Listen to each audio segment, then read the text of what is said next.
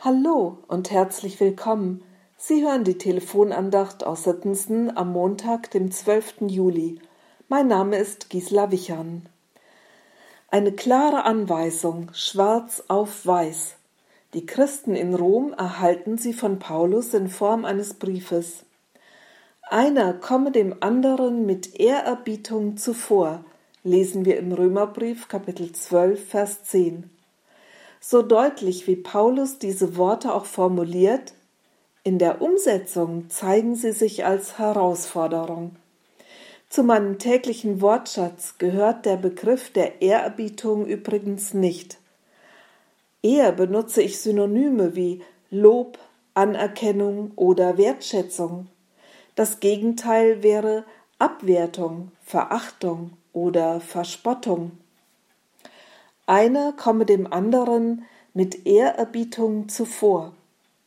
Ein vorschnelles Natürlich mache ich das, das ist doch selbstverständlich, kratzt vielleicht an der Oberfläche des eigenen Denkens, Handelns und Redens. Ich möchte gerne mit Ihnen gemeinsam einen Blick in unser Herz werfen, soweit das möglich ist, denn ich vermute, ohne Liebe läuft hier gar nichts. Ein altes Kirchenlied von Christian Fürchtegott Gellert aus dem Jahr 1757 soll uns dabei helfen. Da heißt es, so jemand spricht, ich liebe Gott und hasst doch seine Brüder, der treibt mit Gottes Wahrheit Spott und reißt sie ganz danieder.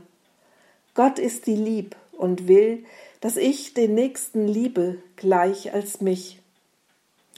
Ich merke schon in der ersten Strophe, wie schnell ich mich auf dünnem Eis bewege. Während ich hier mit schönen und frommen Worten eine Andacht halte, grollt es in meinen Gedanken. Mir wird klar, dass es da eine Person gibt, mit der ich mich sehr schwer tue. Soll ich gerade ihr mit Ehrerbietung zuvorkommen?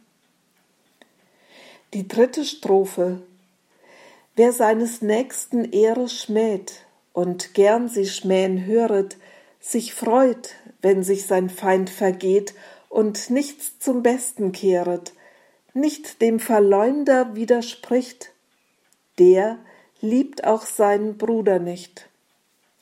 Klatsch und Tratsch und Schadenfreude, wie schnell das manchmal geht, wie interessant das manchmal ist, wie schlecht ich mich danach fühle. Die Würde wird angegriffen, die Würde dessen, über den getratscht wurde, und meine eigene. Einer komme dem anderen mit Ehrerbietung zuvor. Die nächste Strophe wurde nicht in unser Gesangbuch übertragen, vielleicht weil sie etwas gesetzlich und moralisch klingt.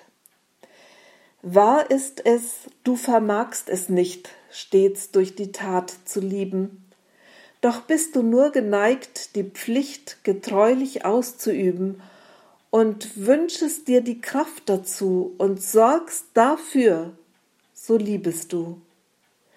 Gellert hat zu einer anderen Zeit gelebt, gedacht und gedichtet.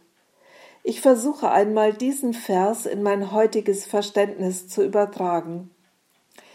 Tatsache, Du schaffst es nie und nimmer von dir aus, alle Menschen zu lieben und ihnen mit Ehrerbietung zuvorzukommen. Aber du wünschst es dir so sehr, dass Menschen aus der Begegnung mit dir gestärkt, froh und befreit herausgehen. Du wünschst es dir so sehr, dass Gottes Liebe in deinen Worten und Taten zum Ausdruck kommt. Mit diesem Wunsch hast du schon Liebe in deinem Herzen bewiesen, Liebe, die in Ehrerbietung dem anderen gegenüber zum Ausdruck kommen wird. Einer komme dem anderen mit Ehrerbietung zuvor. Wer wird uns heute begegnen? Haben wir ein gutes Wort für ihn in unserem Herzen oder eine andere Zuwendung, die ihm zeigt, ich bin wertgeschätzt und geachtet. Ich wünsche Ihnen Gottes Segen dazu.